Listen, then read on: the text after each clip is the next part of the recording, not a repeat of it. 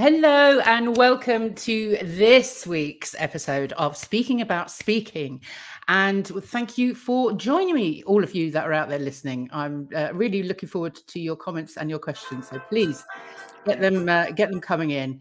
And with me today, as you can see on the screen, is Gus Bhandal. Hi, Gus. Hi, hi. A pleasure to be here. Hi, oh, lovely to have you here. And you are a LinkedIn guru I have to say, sure. and a, a marketing strategist. But apparently, you are also the UK's number one LinkedIn trainer. Correct. That's amazing.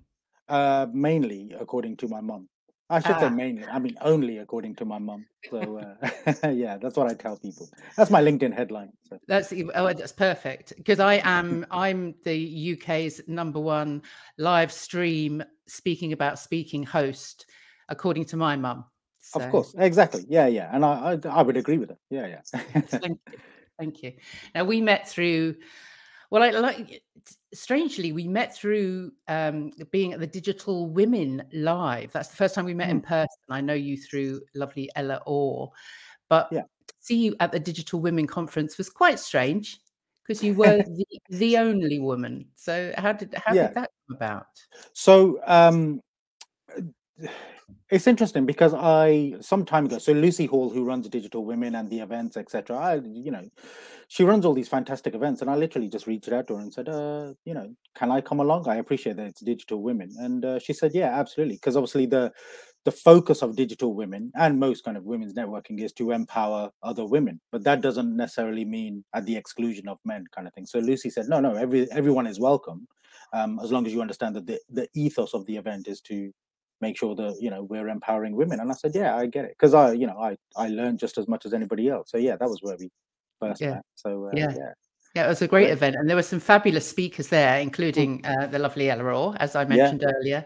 Um, yeah, and and it really was all about women appearing digitally, how the world is changed in the way that we sort of use ourselves on online and we were having mm. a brief conversation before we we went live here about how people now since the the lockdown and the pandemic when we were all kind of locked away and doing all this sort of virtual stuff how we present ourselves now online specifically has completely changed hasn't it how, mm. how have you found that yeah absolutely i mean it, it's um i think it's shifted massively. And we you know we can we can point back to the fact that you know personal branding has been around for years and years and years. And i think this is why as the most marketers trot out the same analogies which i'm about to as well. So for example elon musk has more followers than tesla and richard branson has more followers than virgin and bill gates has more followers than microsoft. And it's because they are a personal brand.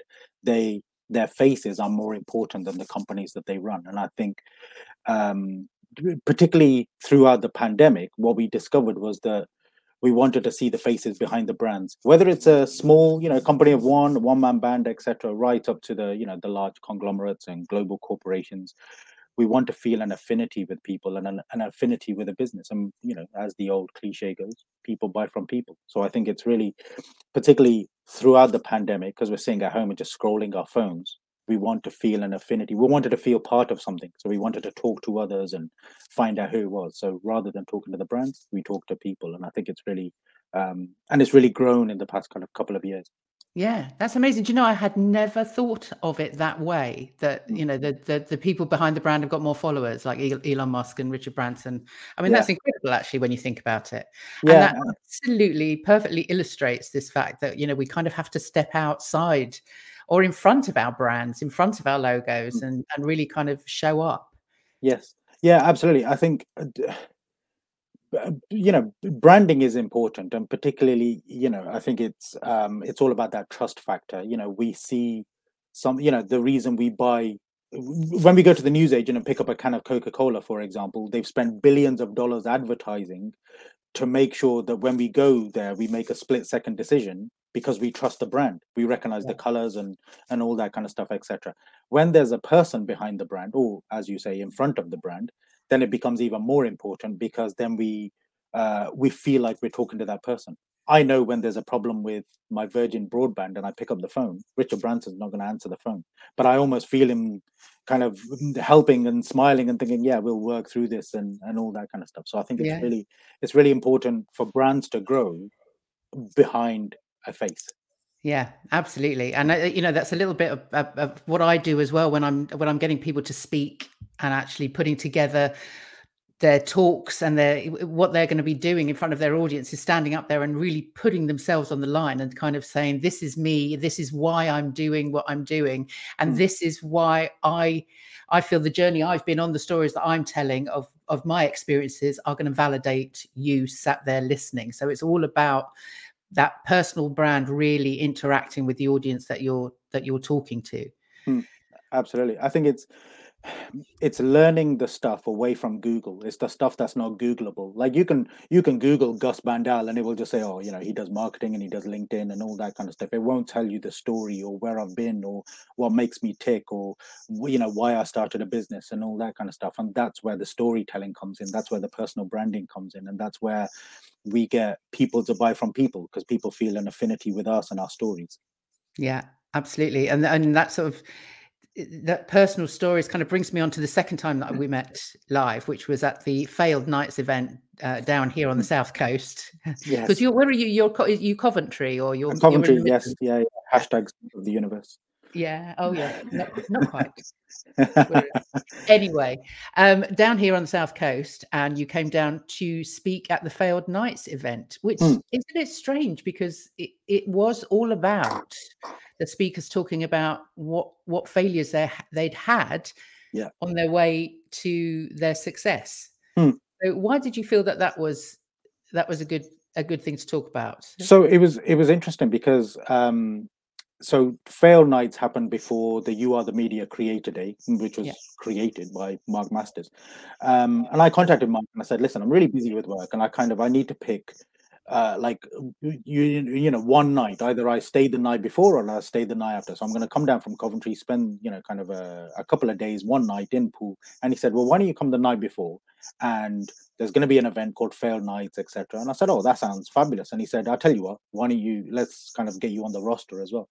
Um, and I thought that was great. And uh, you know, but then he said, "You've only got ten minutes to talk." And I said, "I've got so many failures. You know, I, you know, I could, I could talk for a couple of hours, to be honest." But it was um, I, I, think demonstrating so failures is, is an interesting word because it almost sounds negative, but actually, all of our little failures and our issues and the things, our trials and tribulations that we've been through in life have got us to where we are today. And everything that I've ever done and everything that I've ever failed in or succeeded in, etc., has led me to this moment to talk to you live online kind of thing for example so it's it's all these little steps that help us to get through life kind of thing so i yeah i loved that event. I could have spoke for a lot longer about my uh, life's failures, to be honest. Yeah. Um, well, I've yeah. yeah, I've learned that um, there is no failure, only feedback. Yeah, absolutely. Yeah, exactly. Yeah, yeah. Uh, you you either you either win or you learn. I think is the other. Yeah, kind of absolutely.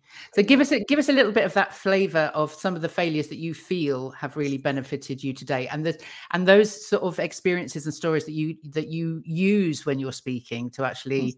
Kind of uh, illustrate what it is and, and why you do what you do. Uh, absolutely. So the the end goal, as it were, so where I am now is that I'm a marketer, and for me, as arrogant as it sounds, marketing comes second nature. I love marketing, and I love kind of um, helping others with marketing, marketing, whether it's kind of creative marketing, social media marketing, digital marketing, etc., all that kind of stuff. Um, but it took me a while to get to the point of marketing, and you know, I as you know, this so the story is that the um, my very first career choice was I wanted to be a fireman, and my careers advisor said, uh, just so you know, t- turbans are flammable, you know. And it was like, oh yeah, you know, and you kind of think, oh yeah, that's that's a good point. And it kind of went on. So I wanted to be a French football commentator, but I failed French. I wanted to be a lawyer, but I failed history.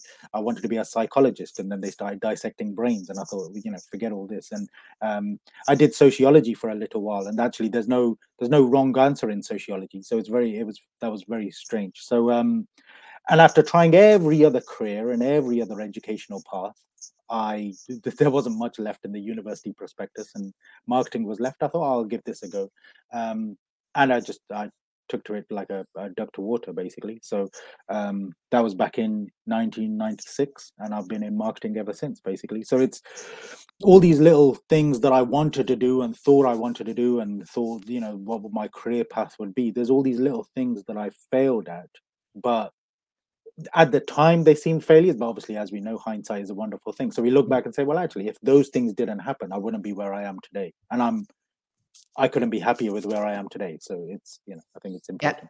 Absolutely agree with that because I wouldn't be where I am today without yeah. lots of lots of different things happening, including including lockdown. You know, without mm. the, the, pandemic and without being being thrust into uh, the the online world, which I'd never really been part of before because I'd always mm. worked in venues. I was teaching drama, basically, was what I was doing. I was teaching voice and wow. doing workshops around that. So I was always with mm. people in a space.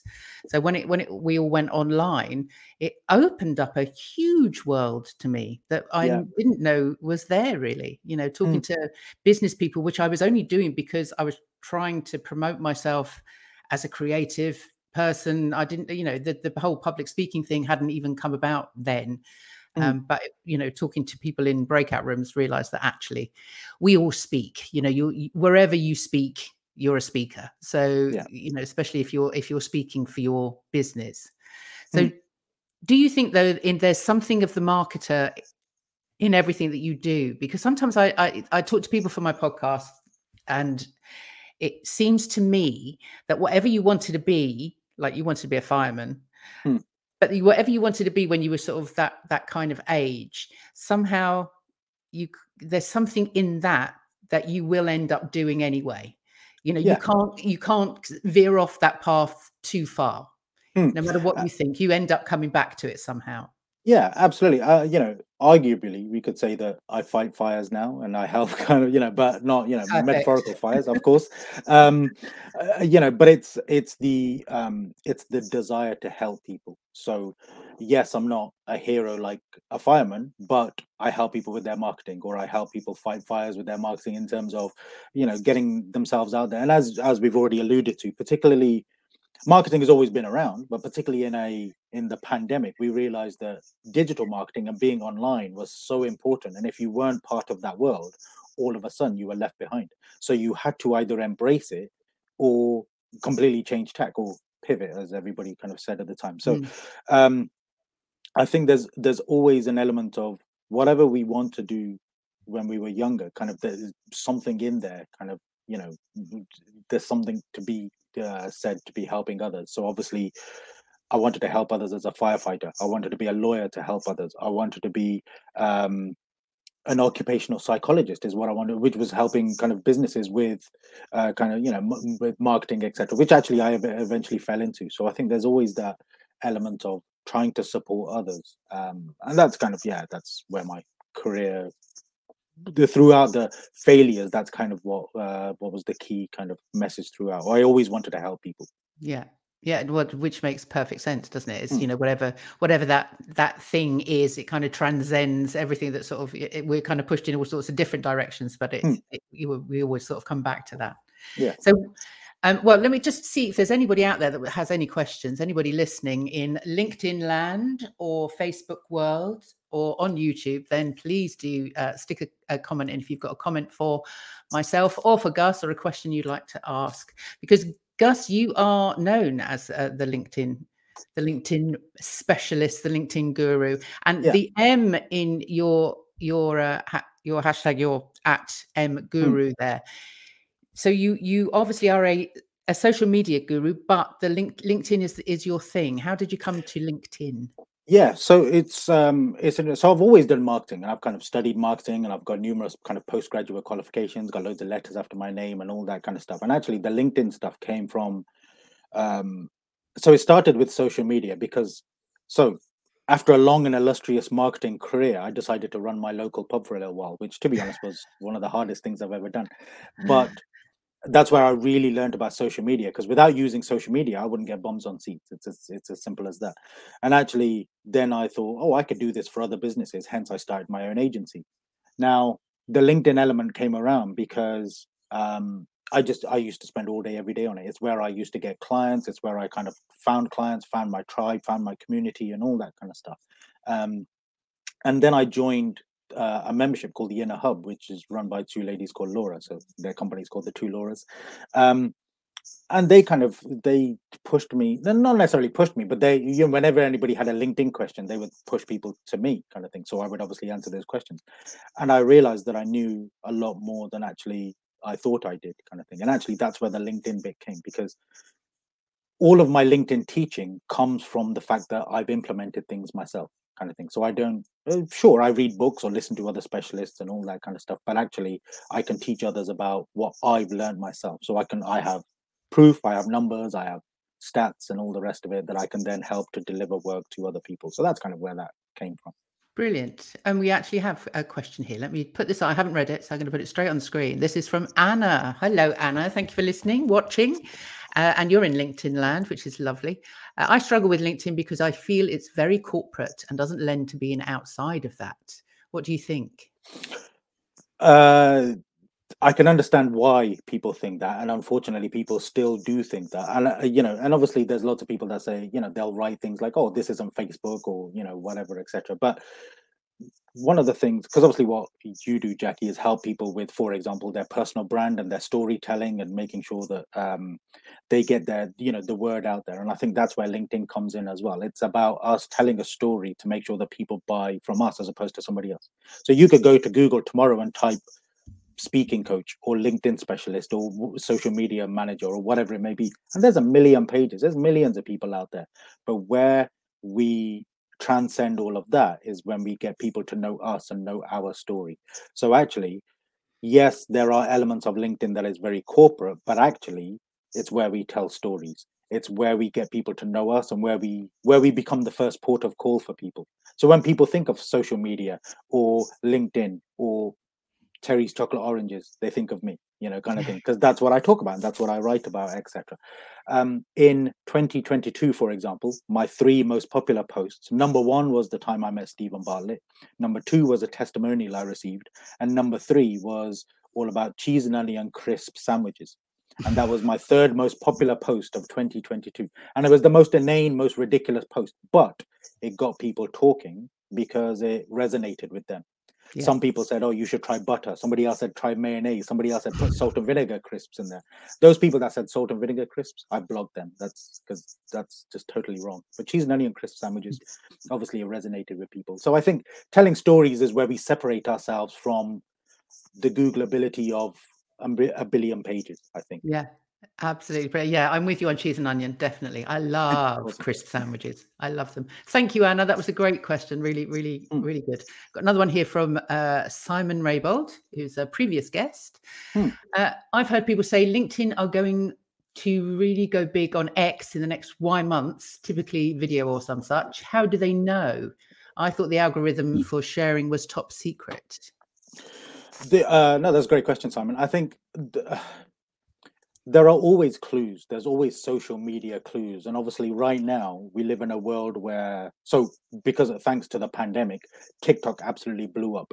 We had mark zuckerberg which he mark zuckerberg wanted to buy snapchat and then they said no so he decided to buy instagram to try and run them out of town.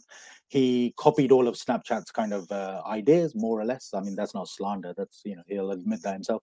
Um, and now instagram reels tiktok videos etc so there's always clues on other social media platforms that will help us make decisions on current platforms. So it's like, well, everybody else is going towards video, so we should do that as well, kind of thing. And obviously, we know with LinkedIn, there was like the stories feature kind of failed, and uh, same on Twitter, for example, etc. So there's we can make predictions, but we never know where we're going to go in the future. But the important thing is in the here and now, LinkedIn is still the stalwart, still the kind of the the godfather of social media kind of thing. Every other social media platform has gone through a number of iterations, whereas LinkedIn, I think, is still, uh, you know, sure the, the content has changed, but the actual premise of the platform hasn't. And I think mm.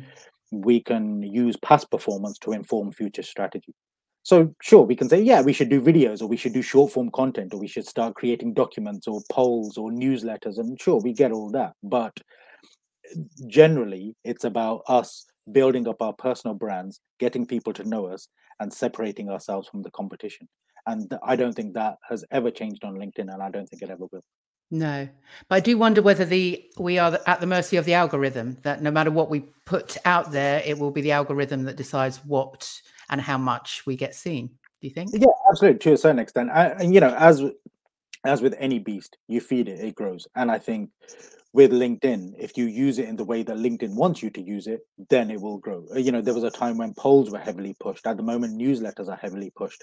Um, video is doing okay, but not as well as it should do. You know, etc., etc. But it's as long as you are on the platform creating content and doing what LinkedIn wants you to do in terms of engage with others, uh, kind of become creators. So, in terms of setting up newsletters or videos or creating content, articles, etc. Um, as long as you are feeding the beast, I think the algorithm will, for want of a better phrase, look after you. And I think that's the thing. But that applies to all social media. You know, quite frankly, if you stop using social media, the algorithm will think that you've disappeared, and then it, you know, you have to build it back up and all that kind of stuff. Yeah, yeah, it, it baffles me. I really, yeah. I just, uh, my only advice is always be yourself and just you know um, treat LinkedIn like a massive networking space. So have conversations, talk to others, treat others like you would treat them in real life.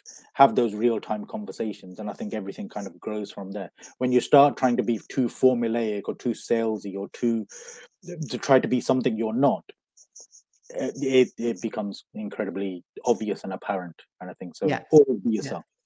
I, I think that's that's a brilliant analogy. Looking at it as a as a sort of in person networking space, I think is mm. is a really good way because you don't just stand and talk to somebody in a networking space about your business. You talk to them about crisp sandwiches and yeah so hmm. and, and maybe that's a way that uh, going back to anna's question we can make it less corporate less hmm. formal mm. and actually be a space where we we build relationships and we build trust yeah absolutely i mean there's no don't get me wrong we at some point we have to sell we have to tell people what we do for a living but yeah. if that's the only thing you you have done you haven't built up the the cliche of the no like trust factor and it's the moment you have to get people to the trust factor.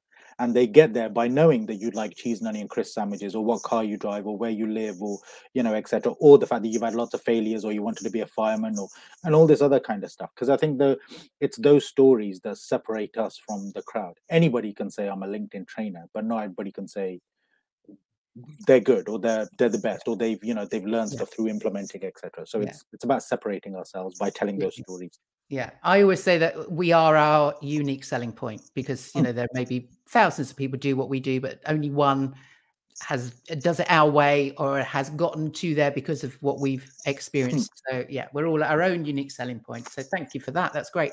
I'm just I'm gonna I'm going to go, uh, Liam. I'm going to come back to your question because I think that's going to take us on on another direction. But just before we do that, Anna's got one more question, and it's followers or connections.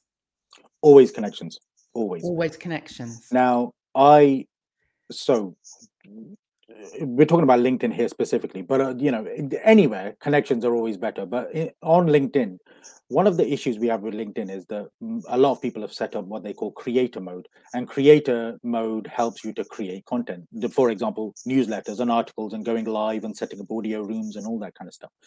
Now one of the byproducts of setting up creator mode is that the connect button changes to a follow button. And me personally. I'm not a fan of that. I'm not a fan of the follow button.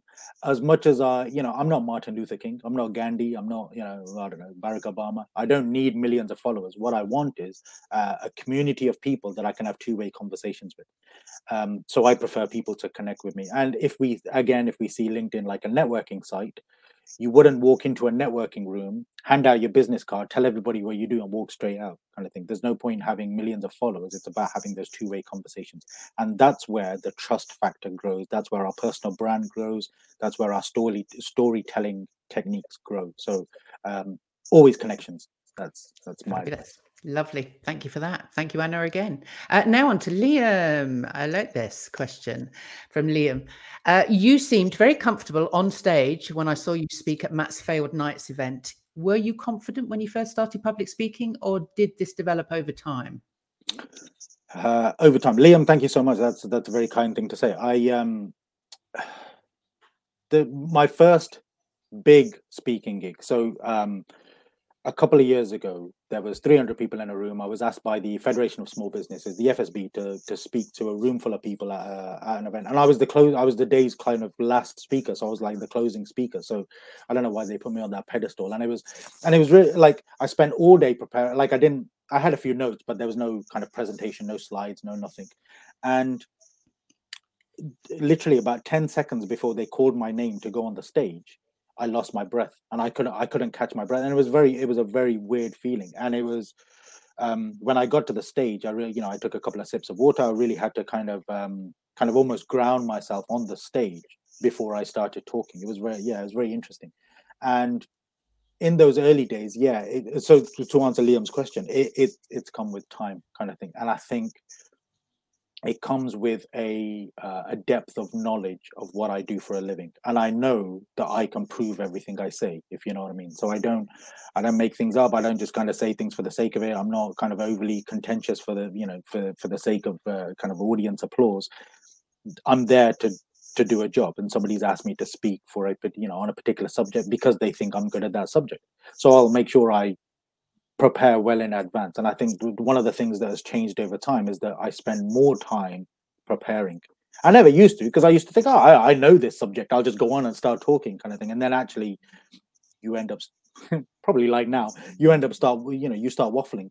And so I I prepare my talks well in advance and make sure that I time them and I know exactly where the pauses are and and all that kind of stuff. And I know what I'm talking about and I know the reader journey or the audience journey and where I'm taking them and all that kind of stuff. So better preparation has helped me to be a better speaker. No, thanks.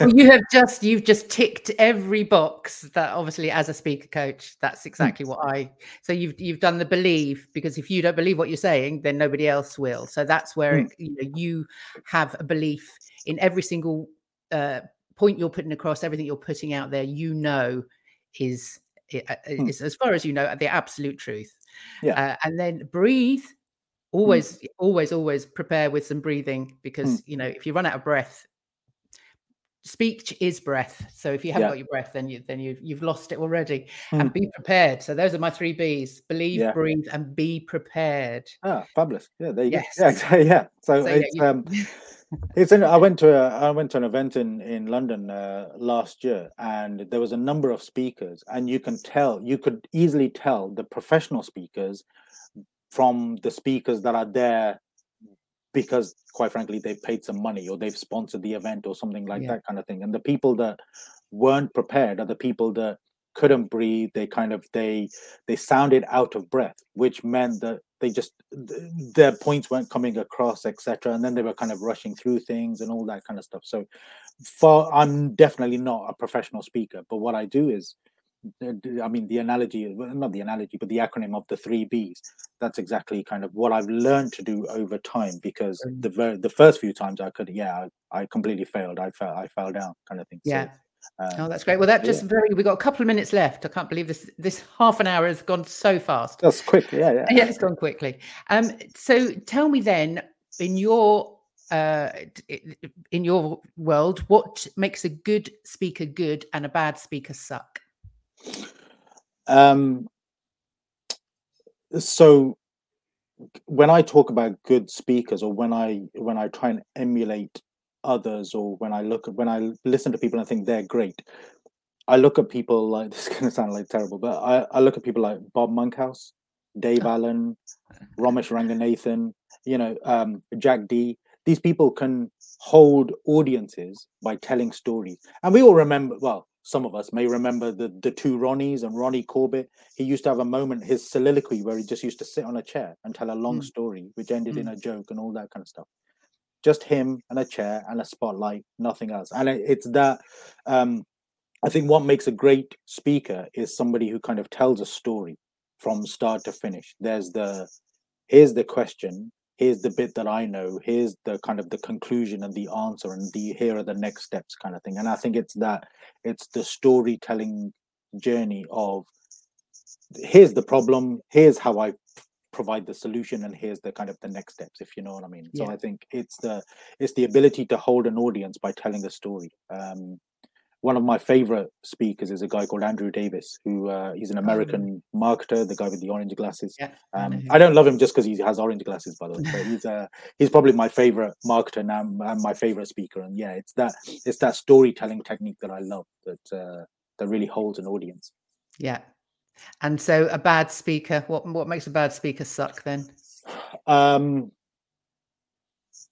uh, either focusing on sales, not focusing on a conclusion, uh, not being prepared, not having the right ideas, um, uh, too kind of up and down peaks and troughs, too much all over the place, and all that kind of stuff. And I think they're really a, a good speaker has to be very linear in their delivery in terms of the story that they're telling there has to you know it's why we read novels it's why we read books it's why we sit through box sets on netflix and all that kind of stuff is because there's a story to be told. And if it was too disparate and too all over the place and yeah etc then it kind of you know you eventually the audience eventually switches off. Yes. Oh well, thank you for that. That was brilliant brilliant brilliant no, brilliant. We have come to the end of our time but we just we have look look who finally showed up. Oh, Ella. Yeah, one of our favorites though. So yeah, we'll we'll forgive you, Ella, we'll only because you're so you. wonderful. Yeah, we'll forgive you. uh, and then we have a, a, LinkedIn user who says this was really interesting. Thanks. Yeah, uh, thanks. Liam says. I love Ronnie Corbett's mon- monologues. Probably a bit strange for a seven-year-old. yeah. uh, Simon says, "Drew, heck of a chap. You'd not believe yeah. how much prep he puts in." Yeah. Mm. Oh yeah, and, absolutely. Yeah. And Ella says, love that answer, Gus, about holding an audience with a story from beginning to end. Hmm from uh, middle to end as well. Brilliant. Mm.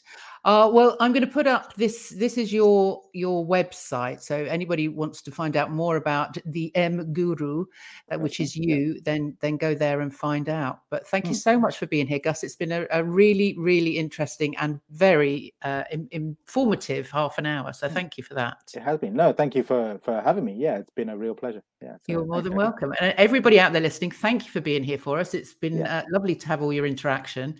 Mm. If you're watching on the replay and you would like to ask a question or make a comment, then do. Mm. And if you have a question for Gus or myself, then we will will endeavour to get back to you. So if I'll answer it, yeah, replay, absolutely. Ask yeah, me anything, yeah, yeah. Unless you're going to ask me for a kind of a three year marketing strategy, that you know I'll try for that stuff. But uh, yeah, but any other question, I'm happy to answer. Fabulous. Excellent. Well, yeah. goodbye, everybody. And I'm taking a, a two week break. So I'll be back in a couple of weeks and uh, and I look forward to seeing you then. So thanks very much Excellent. and goodbye.